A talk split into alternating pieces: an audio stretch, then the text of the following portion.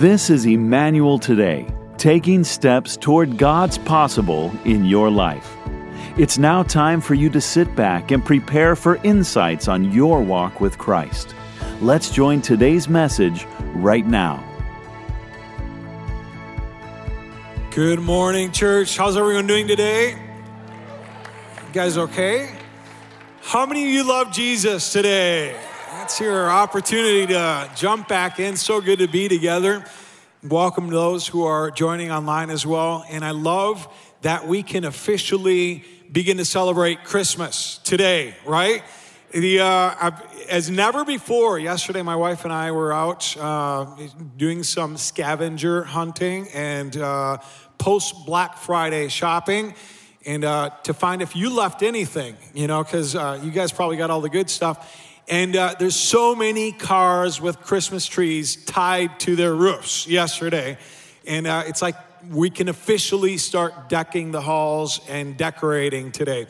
I did enjoy Thanksgiving. I enjoyed it a lot. We celebrated and ate like never before. We had a Friendsgiving with our our Connect group and uh, loved that. We had, we had all kinds of different amazing uh, food that, that we all contributed and pitched in. And uh, one of my favorites was some baklava that was flown in from Lebanon. So I don't know about your Friendsgiving and your Connect group celebration, but I'm sure mine was way better than yours. and then I loved being able to be with family uh, as we drove out to see my grandma out in Wisconsin and uh, the strawberry capital of the world in Alma Center. Hi, Grandma. And uh, she's 94 years old. And uh, yeah, Grandma, that's that deserves an applause. You guys are you're on it today. And uh, she, uh, I love being able to celebrate, spend time with her, and she's always she's just uh, sharp and uh, and great at hosting and loving. And so got to overindulge and eat too much there, and then uh, slept during the uh, Lions game, and as you probably did too. And then we just we've been you know we got leftovers. You should come on over. Uh, we've got leftovers for months, and uh, and I love I love Thanksgiving, but I love also being able to turn our attention to celebrate Christmas. And Christmas, uh, you know, there's so many phrases that we say that they can almost uh, feel like a cliche. They lose their impact, but we're celebrating Jesus. And he really is the reason for the season. It's not just that single day in December that we celebrate together, that we open gifts or exchange gifts or give each other gifts. It's, it's really about acknowledging that God has been good to humanity. He has been good to you. He has been good to me. He took the initiative, took steps towards us. When we were turning our back on Him, He took steps towards us to show us His love, His grace, to give us hope, to give us peace, to give us joy. And that's what we celebrate over Christmas. I love that, that we're, uh, you know, starting the series that acknowledges that the story of Christmas didn't start on that day in December. And it, it actually started way before that. In fact, the, the, the, the, child that was most announced, the birth that was most announced, was the birth of Jesus Christ. And, uh, and it didn't end on that day, which is probably not December 25th, that's when we celebrate it, but it didn't end on that day either. The plan and the Christmas story extends all the way into today, into our story, into our reality and what we're going through. God continues to bring salvation, peace. The Prince of Peace is still within reach. Amen. And so today we begin to celebrate the fact that God has that grace, that love. It says in John 3:16, "For God so loved the world that he gave his one and only son that everyone who believes in him will not perish but have eternal life. This is the plan. The whole time, God took that initiative so that we could have life, so that we would not perish, so that we will not lose uh, the, the, the, hope that he has for us. Now, there's a backdrop uh, to the story of Jesus' arrival as well. And like I said, he was the most announced uh, birth in the history of humanity. I remember when I was seven and my sister was six, and my uh, actually she was five. We actually share the same birthday. If you want to uh, pull out your calendar, save the date, February 6th. Mark that day. It's very important for my sister and for myself. She's two years younger, and uh, we remember our, my parents had a little family meeting, a little gathering. We thought we were going to split the inheritance, and uh, and then we found out there was a new member of the family that was coming, and it was a surprise, not an accident, a surprise. And uh, my brother Ben was uh, joining us as part of the family, and I love that. You know, God, God knew it, it was a surprise to us, surprise to my parents, but not to God. God is not surprised. He always has a plan, right? Nothing catches God off, off guard. And, uh, and, and as, we, as we look at the story of Christmas, we know that God knew all along that He was going to send His Son. In fact, He actually announced the name of His child 700 years before Jesus was born in Bethlehem. He announced the name, and actually a couple names in Isaiah, and we're going to be reading that in a little bit here. But think about names. You know, as we uh, are in this series, What's in a Name? I was thinking about when we named our children. We got Analia and, and I were talking about, okay, we've got a boy coming, and I, I was really set on the name Santiago, which is uh, kind of a Latin rendition of Saint James or Saint Jacob, you know, and so you can call him Jimmy if you want. He's probably not going to respond, but Santiago means uh, God will reward. God will reward. He prefers son of thunder, which, uh, you know, James and John were the sons of thunder, which would make me thunder, right? Uh, but Zoe, on the other hand, Zoe means life, the life of God. You know, she's, she's, you know, beautiful and it really exemplifies that. We found out on Aliyah, Analia, it's my wife's name. It's actually a combination of two names. Anna, which means uh, full of grace which if you know her, you're like, yeah, that makes a lot of sense. Yeah, she's full of grace. And then Leah, which is the second half of the name, actually means the one who never rests. And uh, I was like, of course. God knew. God knew, full of grace, and she never rests. I always say she's like a hummingbird. It's really hard to catch up and follow her. She's always, you know, all over the place. Analia's second or middle name is Araceli, which is a beautiful name, and it means altar of heaven.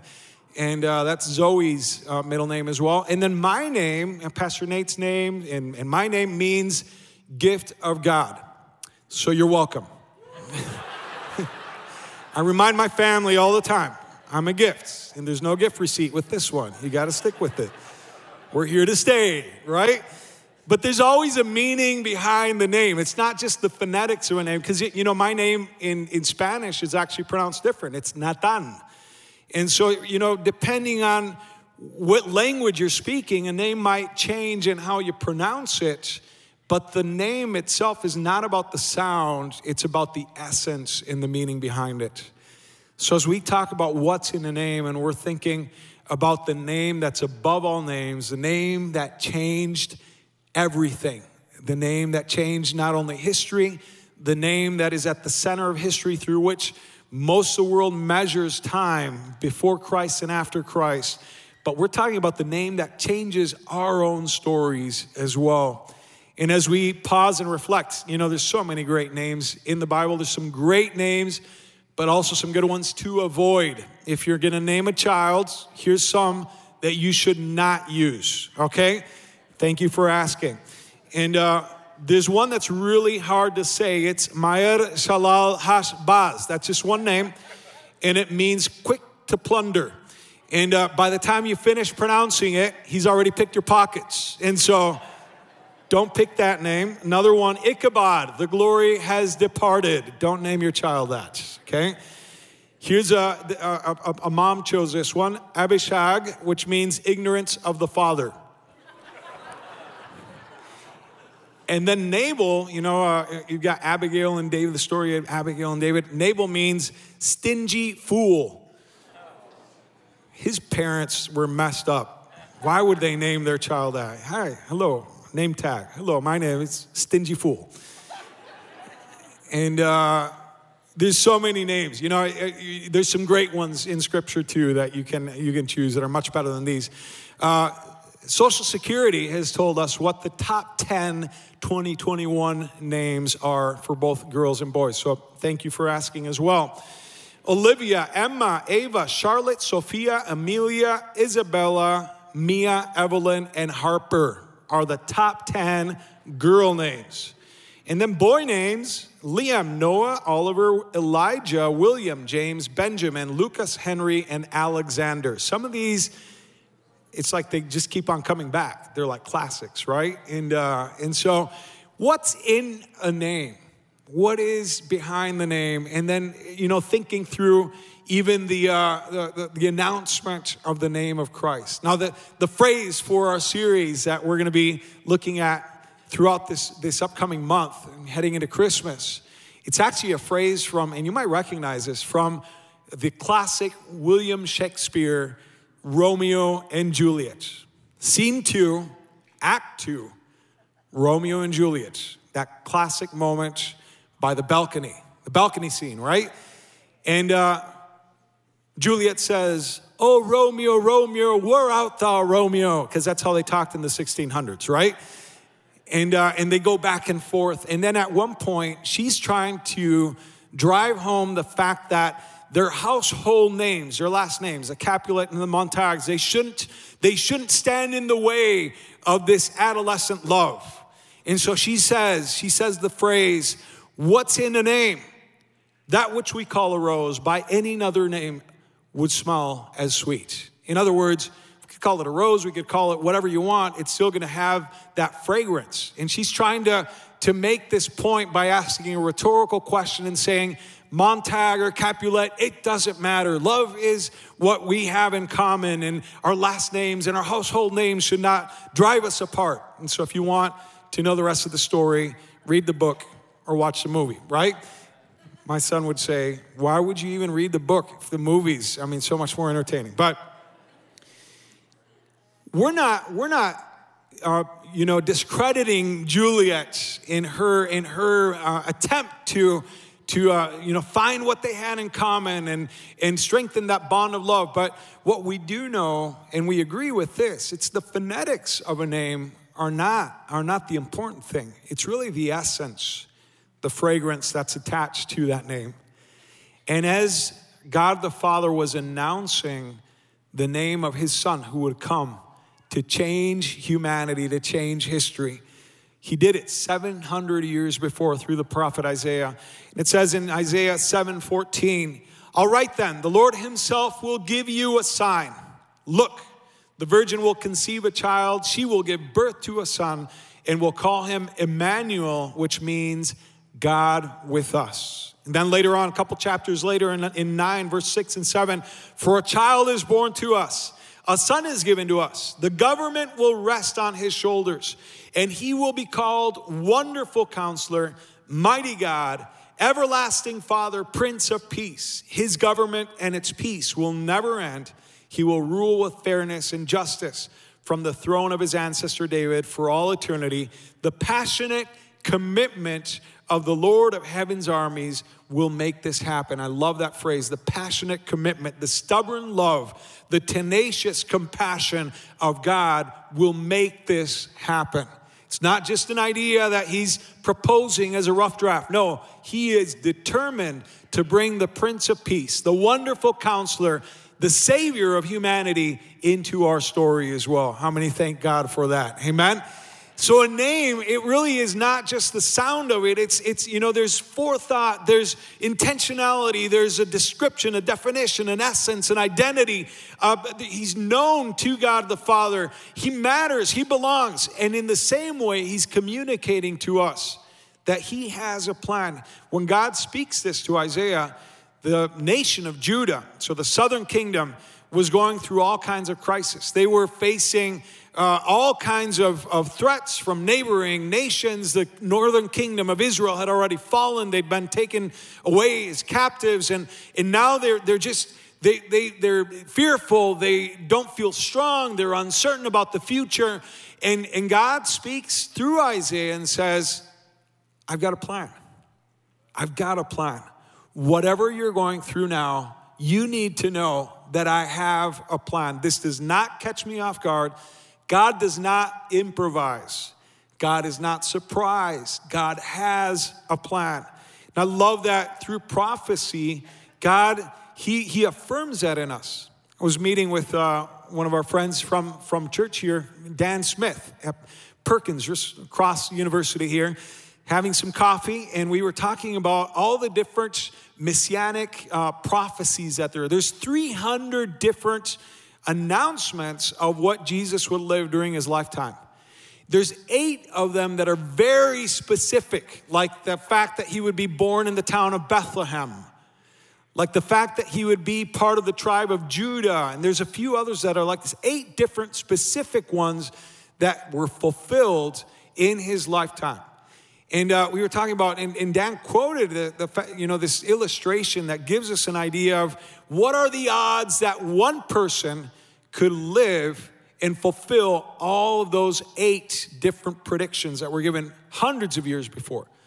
And he said it'd be like grabbing a silver dollar coin and actually grabbing a hundred trillion silver dollar coins. And uh, you could just to get an idea, because that's way beyond the amount of zeros that I could uh, that I could imagine. You know, when it comes to to uh, amounts and numbers, he said it'd be like covering the surface of the state of Texas with silver dollar coins two feet deep. Now, I thought, as I was preparing for today, I thought, what if we covered the platform with silver dollar coins? Some of you are like, okay, where is it going to come from? Is it going to fall from the roof? Silver dollar coins, two feet deep. But then I thought, that's going to be expensive. It's going to take a lot of time. So let's just use our imagination. It's quicker and cheaper, okay? two feet deep, whole state of Texas. And then you grab one of those and you paint them red. You paint that one coin red, then you mix it up, you shuffle it in, and then you blindfold someone, and then you say, okay, pick one out. The odds of that person choosing the one red one out of all those trillions of silver dollar coins, the odds are the same as the odds of one individual fulfilling eight predictions that were made about his life. So, God is not a God of coincidence, God is a God of intentionality. God is a God that has a plan. When we look at prophecy in Scripture, when we look at the end times announcements and, and promises, they are a reminder that God has a plan. So he has a plan for, for humanity and for the world at large. He's got a plan for each and every one of us. Now, that plan, what it should inspire in us is a sense of perspective and hope and trust and confidence. And you might feel like, well, if everything is scripted, then what's the sense? Why would I even pray if God's gonna do what he's gonna do? It's like having a Tesla and sitting in the back seat and uh, filming it. while it drives itself, right? Um, don't do that, by the way. You're still responsible. If your Tesla's speeding, you can't say, well, the car did it. I didn't do it. No, you are responsible. You will get the tickets. And in the same way, in Scripture, there's this beautiful tension uh, that we learn between God's sovereignty. God has a plan, He is intentional, He's at work in and through history. There's God's sovereignty, and then we learn about human responsibility as well. It's not either or, it's both of those working together. God gives us a place and He gives us responsibility. So we can turn our back on the invitation that He gives us to be part of His plan, to join, and then we're gonna, you know, have the gift of consequences that'll come our way. But through prophecy, what God does is He instills hope into our life. And then he also gives us guidance and perspective for our next steps. I don't know if you've ever had someone come up and give you uh, doesn't always have to be in King James. In fact, it seldom is in King James language, where that someone will just give you some insights that God has put on their heart. And it's like, I don't know if this is, you know, I just get this sense, take it or leave it, spit out the bones, but this is what I'm feeling for you. And, uh, and, and it might be the exact answer that you needed. It might be a verse that God put on their heart. It might be a, a, line from a song that God put on their heart, and it ended up being an answer that confirms something that God is speaking to you, or maybe it announces something that He's going to confirm later on. So prophecy does that in our life today as well. It's not just uh, from the Old Testament that gives us kind of a big long term picture, it's for day to day guidance in our steps. Love the story of Joseph. There's another moment when God, he approaches Joseph. Now, Joseph, the, the father of Jesus, the husband of Mary. And this is before they were married. They were, they were engaged. And, uh, and, and Mary comes and says, Hey, I've got something I need to tell you. And he's like, What is it? And uh, she's like, I'm actually, I'm pregnant. And he's like, What? How did that happen? And she's like, It was God, it was the Holy Spirit. And uh, I don't know about you, but Joseph had reason to have questions and uh, to feel kind of upset about this. More so in that context. Both of them would have gotten the death penalty because of consummating their union before, before actually being married. So Joseph is struggling. He's thinking, okay, what do I do? I want to believe her, but this is really bizarre. this is kind of crazy. But then at the same time, I know that she's, you know, a woman of virtue and she's honest and she's and she's pure. And, and, but then on the other hand, if if I do, you know, follow through with this relationship, we're both gonna get condemned. And if I if I can I can maybe save myself and out her, and then uh, but then she would get condemned to death. And what and so he's struggling through this. He might have had some insecurities that he's navigating. He might have had all kinds of doubts some pain also because he's got, you know, he had dreamed of things working a certain way and things were not happening as he had planned. But in the middle of all that, God speaks to Joseph. And I love that, you know, if you read the story of Joseph, God always shows up in dreams. I don't know if he was never awake enough for God to speak to him or he had his defenses down when he was uh, sleeping, so it was easier for God to speak to him, but he always speaks to him in dreams. Matthew 1:18 says this is how Jesus the Messiah was born. His mother Mary was engaged to be married to Joseph, but before the marriage took place, while she was still a virgin, she became pregnant through the power of the Holy Spirit. Joseph, to whom she was engaged, was a righteous man, did not want to disgrace her publicly, so he decided to break the engagement quietly. As he considered this, so God knows what's going on inside of his heart, inside of his mind, the angel of the Lord appeared to him in a dream. Joseph, son of David, he calls him by name too, which is really cool. The angel said, Do not be afraid to take Mary as your wife, for the child within her was conceived by the Holy Spirit, and she will have a son. And you are to name him Jesus, or Yeshua, or Joshua, which means that he will save his people from their sins. The name Jesus means the Lord saves. All of this occurred to fulfill the Lord's message through the prophets. Look, the virgin will conceive a child. She will give birth to a son, and they will call him Emmanuel, which means God is with us. At just the right time, God comes and he announces and he says, This is the name that I want you to give him. This is not an accident. We're not off script. This is part of the plan.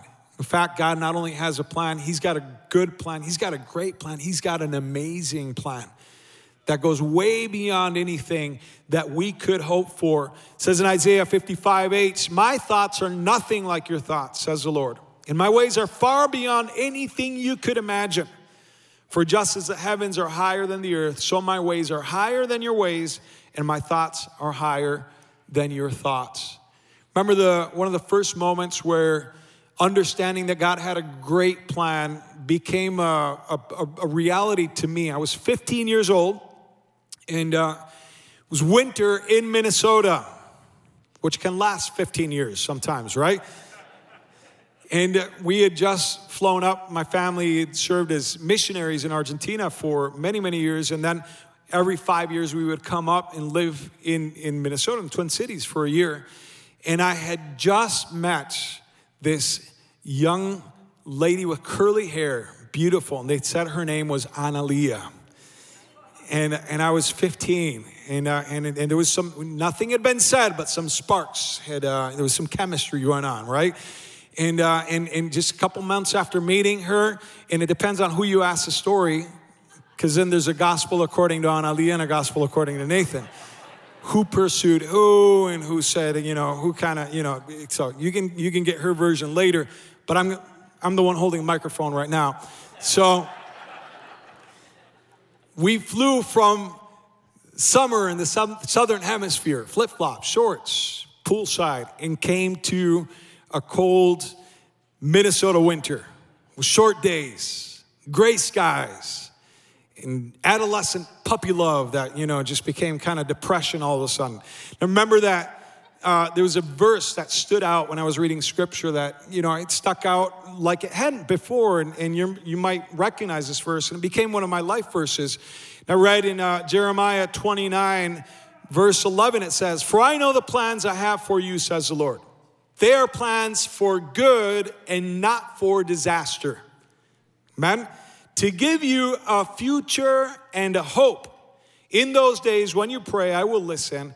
If you look for me wholeheartedly, you will find me. Now, bear in mind, it's moving to a cold climate, new city, new school, new home, new friends for a year. And I knew that we would be leaving after a year. And I was like, what's the point? Can we just skip this? Can you guys leave me at home? I'll take care of myself. I'm 15. I can do it. Yeah. They didn't go for that. So then they, you know, so we're in St. Paul. I'm going to go to school in, in West St. Paul for a year. And I'm like, I just want to be back with that girl with the curly hair and get to know her some more. And uh, you know, we didn't have anything going on at that point. This is pre email, pre social media. This is like, we just had to hang on to memories, right? Phone cards were stinking expensive back in the day, too. So we were, you know, we were, we were, you know, it was just kind of like left without much, much closure happening there. And then God spoke to me and He said, I've got a plan, and I've got a future, and I've got a hope. And there's purpose in the stage you are going through right now. I was walking home, and in the snow, I found this little wooden uh, carving. It had scripted uh, words on it, and it looked a lot like this. And it was Jeremiah 29 11, like the day after I had read that in scripture. And it was like a confirmation, and it, and it stood out. And it was like God saying, I've got a plan, and it's an amazing plan. And today is a day of purpose as well. And something changed in my mindset at that point where I shifted from resenting that season to embracing it and saying, God, there's people to meet, there's friends to make, there's an impact to make, there's meaning in today. And you know, think about it now, and I'm like, why would God make an effort to uh, connect with the 15 year olds? Like today, I've got real problems today. 15 year old problems are nothing, right? And then the things that I'll face in 20 years will probably be more, you know, intense. But God, God remains the same. He doesn't change. The things that freak out our, our hearts and our lives and make us anxious, that stuff might shift, it might change, it might be the same. But God is consistent and He is constant. And He took the steps to show me that there was a plan, there was a great plan, better than my best case scenario. And uh, yes, Analia would have her chance to pursue me as she should. It took a while, but she caught me. And you all know the story. Love our life together. God has a future and a hope for you. So I don't know what you're going through today. And I don't want to diminish your fears, anxieties, or the things that you're navigating, the decisions. Maybe you're in the middle of transition. Maybe you're facing uh, uncertainty when it comes to, to health. Maybe, maybe relationships are just kind of being shaken. I, none of that is, is, I'm not diminishing that because it really is what you're going through. But I, I do want you to know that God cares and that He has a plan. And there is future and there is hope today. So don't resent the season you're in. Bless it, embrace it, live it. This is an incredible opportunity. Today is a gift that God has given us. Amen. And as part of this amazing plan, it's not like God says, okay, I've designed the plan and I'm hitting the start button and setting it in motion. I'll see you all in heaven. If you make it, Godspeed. He says, I'm not only designing the plan, I'm coming down and I'm walking with you. God with us. He's not disconnected, He's not far away, He's not aloof. He is with us. He's with us today. He walks at our side every single step of every single day. He's at our side to give us encouragement, to give us peace, to give us joy, to give us strength. He's at our side to remind us that there is purpose today. There is hope. There is a future. You are part of God's plan. You might be like, oh, this is all cosmic and macro plan. And what does it have to do with me? You, in the same way that God had planned and forethought the arrival of Christ, He has planned and forethought our own existence. Every single one of us was contemplated, was planned by God. We are here not by accident. We are not here as a surprise to God. We are here because He has loved us and He has wanted us to be here. It says in Ephesians 1 4, even before He made the world, God loved us and chose us in Christ to be holy and without fault in His eyes. God decided in advance to adopt us into his own family by bringing us to himself through Jesus Christ. This is what he wanted to do, and it gave him great pleasure. He adopted you before you even were born. He wanted you to be in his family. Isaiah 43, look at what it says here. I love this portion. But now, Jacob, listen to the Lord who created you. O Israel, the one who formed you says, do not be afraid, for I have ransomed you. I have rescued you. I have called you by name. Some renditions of this verse say, I have given you your name. I have named you. You are mine, says the Lord. You belong. I've adopted you. I've chosen you. When you go through deep waters, I will be with you. When you go through rivers of difficulty, you will not drown. When you walk through the fire of oppression, you will not be burned up. The flames will not consume you.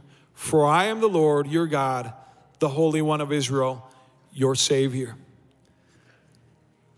What God speaks over us, the name He gives us, the promises He gives us, is the most powerful, defining thing in our existence. It shapes and molds us way more than our best decisions or our worst sins.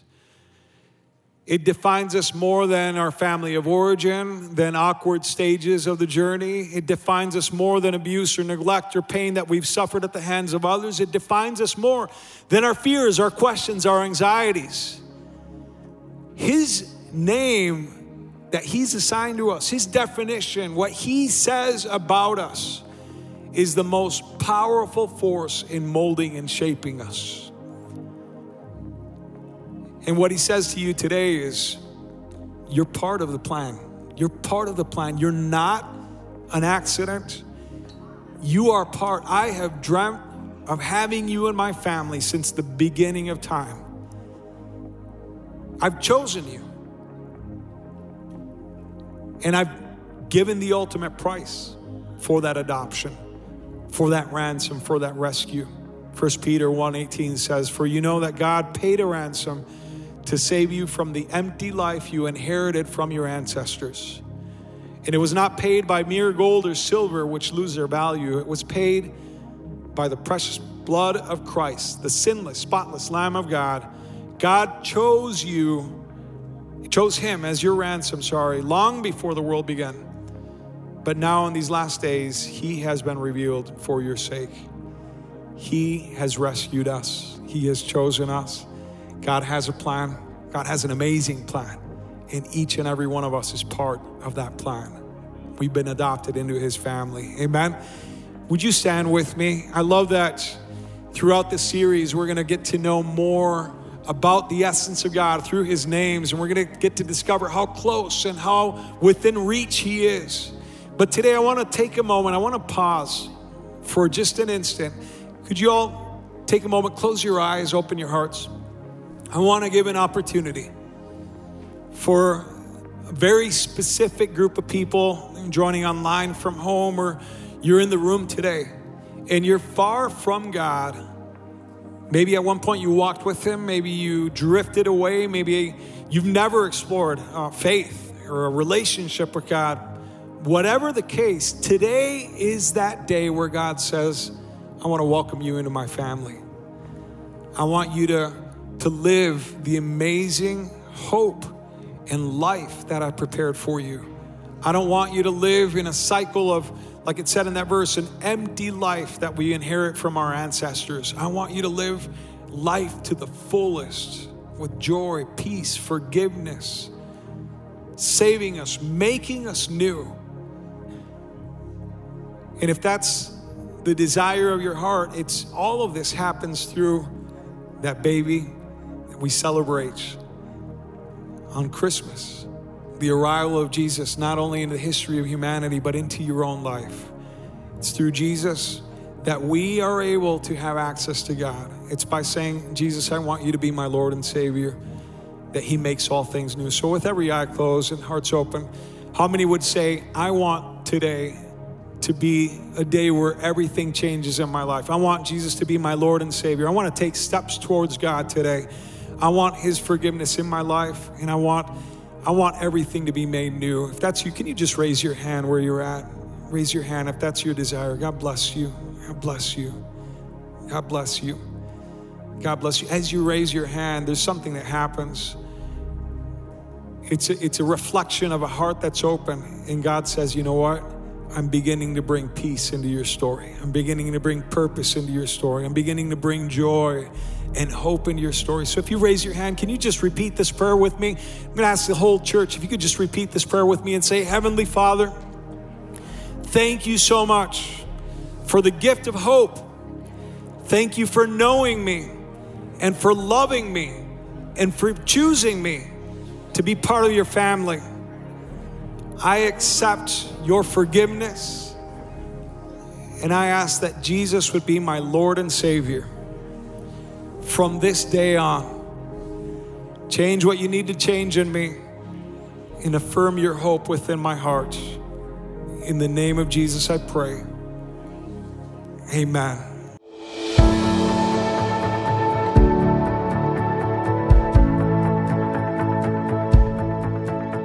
Thank you for listening to Emmanuel Today. You can learn more about the various ministries that Emmanuel offers and see Sunday services live every week. Check out emmanuelcc.org for details. Please be sure to tell others about this broadcast that they could enjoy next week at this same time.